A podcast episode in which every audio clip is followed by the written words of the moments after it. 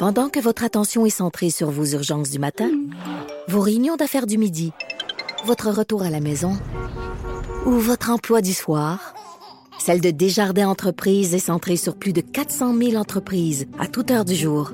Grâce à notre connaissance des secteurs d'activité et à notre accompagnement spécialisé, nous aidons les entrepreneurs à relever chaque défi pour qu'ils puissent rester centrés sur ce qui compte, le développement de leur entreprise.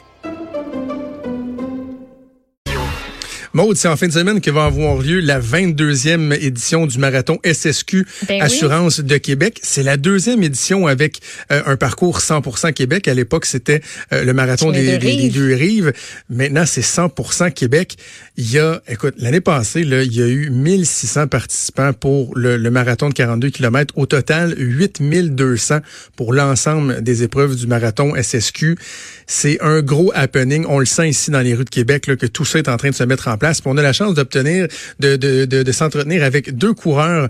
Euh, Il y a Nathalie Bisson qui, elle, est inscrite au 21 km. Christian Mercier qui, lui, fait le marathon euh, complet de 42,2 km. Bonjour à vous deux. Bon matin, Jonathan. Euh, je- commençons par la, la petite discussion qu'on avait avant d'en- d'entrer en ondes. Le, le, le, le jogging, la course, en fait, j'aurais dit la course. Euh, ça arrive comment euh, dans votre vie? Vous, Nathalie, vous avez une histoire euh, assez particulière. Ouais, en fait, la première question que tu me poses, c'est la course est arrivée comment dans ma vie? C'est arrivé comme une bouée, en fait. Oui. Je trouvais que le sport, on sait qu'on est capable d'atteindre un niveau de bien-être et de d'endorphine après euh, une sortie de course. Puis moi, j'avais vécu deux deuils consécutifs, puis tout ce que j'avais besoin, c'était de, de sortir. Fait que je trouvais que la course, pour moi, c'était un bel exu- exutoire. J'ouvrais la porte, puis cinq, dix minutes après, je revenais juste quand j'étais bien, quand j'en quand j'avais pris ce que j'avais besoin, puis quand dans mon état d'esprit, j'étais enfin calmée. C'est comme ça que c'est arrivé la course. Puis tu disais tout à l'heure, faut être, tu sais, c'est difficile parce qu'on est tout seul dans notre tête, mais Oui. effectivement, pour moi, la course, ça a été, et c'est encore aujourd'hui, une meilleure, une très bonne façon de faire une introspection. Tu sais, il faut être bien dans sa tête, on revisite notre vie, nos bilans, on part vraiment, moi, je cours sans monde, sans musique, fait que Ben oui. l'introspection est vraiment facile. Vous, vous dites que vous courez au pace du bonheur. Ouais, je cours au pace du bonheur. Le pace, on connaît tous les coureurs, la cadence de course, hein, c'est ce qui nous identifie comme coureurs. Alors, un pace à 5 minutes 8 veut, veut dire qu'on a 5 minutes 8 pour courir un kilomètre. C'est Ouais. notre identité. Puis moi, ben, euh, en 2014, j'ai tout, je me suis débarrassée de toute la montre, tout ce qui dégénérait de l'angoisse de mesure ou de comparaison ou de tape dans le front. Et puis, je me suis mis à courir sans montre. Puis, j'ai continué à faire la distance du 21 km. Les, c'est ma zone de confort. Puis les gens me disaient, mais c'est quoi ton pace? Moi, c'est pire que t'as quel âge, tu sais. parce que j'avais plus de repères, puis j'en voulais plus non plus. Parce que pour moi, les chiffres, ça voulait rien dire.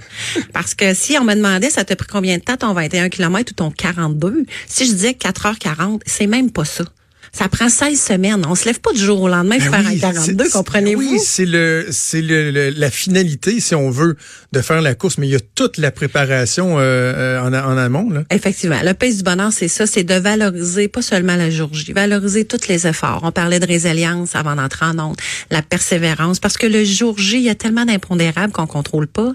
Une mauvaise température, une mauvaise, euh, une, tu sais, une mauvaise nuit. On a une vie de famille en parallèle. On peut avoir une mauvaise, des difficultés familiales, puis le lendemain, on se présente. Mais pourquoi effacer toutes les 16 semaines de préparation? Parce qu'en arrière du chiffre qui va être affiché, il y a une histoire, il y a une préparation, il y a beaucoup d'émotions, puis on veut tellement pas de déception.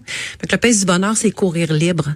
Sans stress, sans préoccupation. OK. On prend ce qu'on a, puis on arrive quand on arrive. Euh, Christian, euh, je, on se disait avant d'entrer en je disais, moi, la course, j'ai j'ai essayé autant comme autant, mais je suis un gars de sport, d'équipe.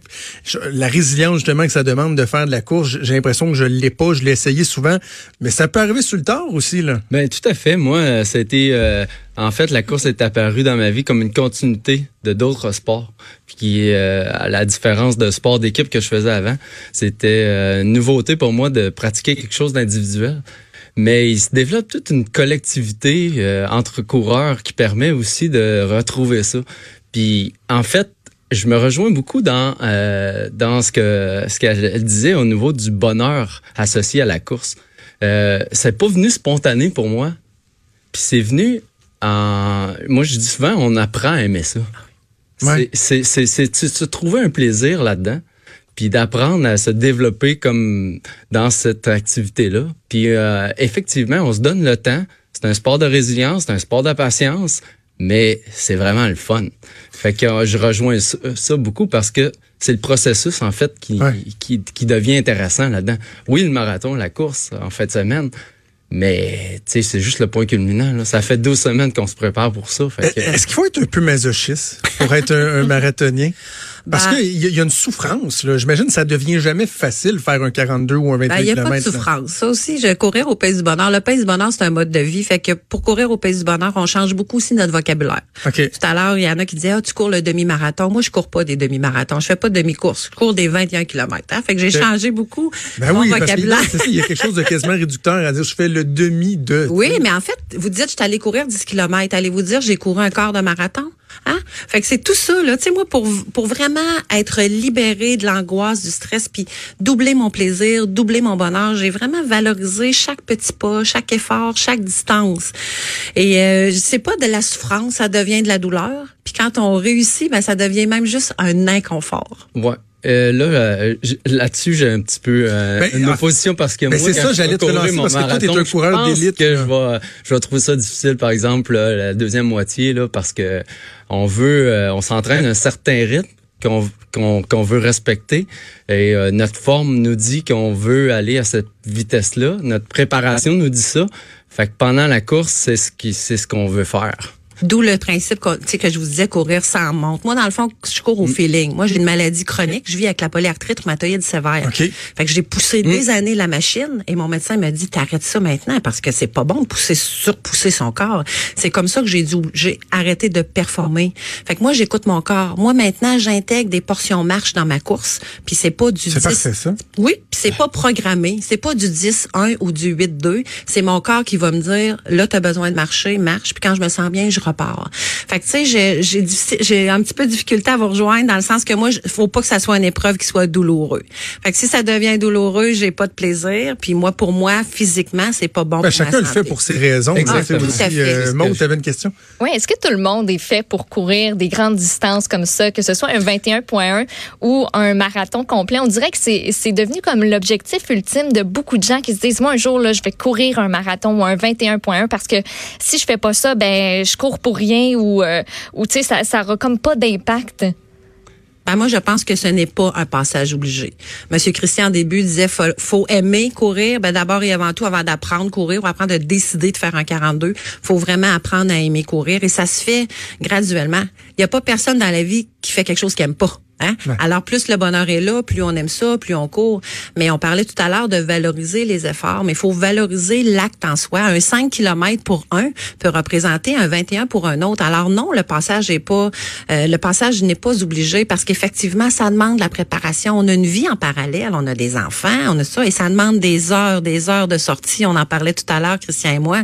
Quand tu pars pendant 3-4 heures tous les dimanches, à un moment donné, ça se peut que ton chum fasse un wake-up call. oui, ben oui. D'où le problème de vraiment avoir besoin de temps, mais c'est pas un passage obligé. Mais, mais, au niveau de la physionomie, si je reprends un peu ce que ce que Maud disait, est-ce que tout le monde est capable de le faire? Est-ce que tout le monde peut arriver à où il y a, il y a certaines prédispositions qui sont essentielles? Il y a une faible à mon avis, une faible proportion de la population qui a des blessures chroniques. Puis euh, c'est difficile d'y en arriver pour ajouter le, volume nécessaire pour y arriver. Mais quand on a une progression constante, là, euh, je pense que c'est à la portée de tous. Puis même le marathon, que ce soit un demi ou un 10 km, euh, l'idée c'est de pratiquer ce que t'aimes. Puis même le marathon peut sembler une grosse épreuve, mais maintenant il y a un développement au niveau de la course qui est ultra marathon. Fait que ça semble même plus nécessaire de, de, de, si gros que ça de pratiquer puis de, de, de faire le marathon. Maintenant les gens se lancent faire des ultras. C'est juste pour dire que tu adaptes en fonction de tes objectifs. Christian, une mm. question qui, qui me brûle les lèvres.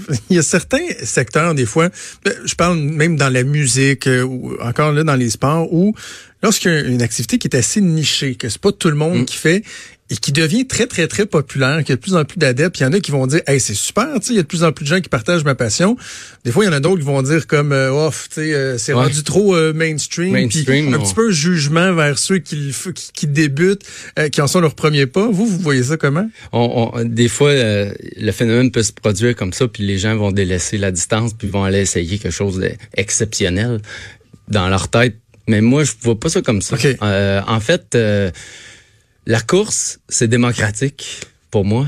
Euh, de la chance de pratiquer une course que les élites, les meilleurs au monde, la même course, participent puis le dernier Tout à fait. durant le même événement. Ouais. En fait, ça démocratise beaucoup le sport. Puis tout est une question aussi de temps que tu veux dévouer à ça. Mm. En fait, euh, pour y arriver, il y a toute une progression qui s'installe. Puis euh, après ça, l'entraînement suit. Euh, L'entraînement, on, on en a glissé un mot à, à quelques reprises, de façon un peu plus détaillée. Là. Euh, commençons avec vous, Nathalie. Euh, vous dites ça fait plusieurs semaines que je me prépare. Ça ressemble à quoi la préparation? Des gens qui se disent, j'ai des collègues qui font des marathons au bureau, puis c'est un aspect que je, je connaissais pas, Maude, puis que j'ai découvert sur à quel point il y a des stades. Là.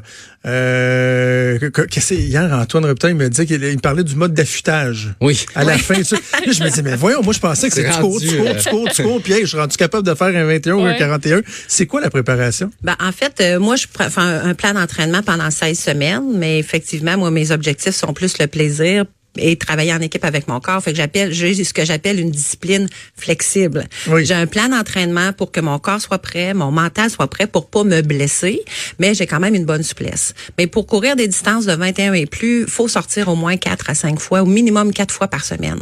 OK. Fait qu'un entraînement, moi, j'ai toujours une longue sortie par semaine. Donc, justement, où je dois être rendue dans ma préparation pour être prête le jour J. Alors, cette longue sortie-là, je la fais toujours une journée où mon corps va bien et où j'ai beaucoup de temps pour récupérer par la suite. On fait, moi, je, personnellement, je fais toujours un entraînement une journée en côte. Je me suis trouvé une côte, une côte pas loin de chez nous, puis je fais du monte descend, monte descend, OK. monte. OK. C'est mes intervalles, c'est mon préparation mentale aussi. Puis euh, moi, je sors régulièrement, fait que je fais toujours des distances en, en mode euh, méditation un peu. Fait que je vais pas vite, euh, je prends le prends le temps de réaliser les bienfaits qu'il y a sur mon corps aussi. C'est souvent c'est ça qui fait quand c'est dur d'ouvrir la porte, comme vous disiez tout à l'heure, qu'on se souvient pourquoi on fait pour les bonnes raisons. C'est plus facile de pas perdre sa motivation.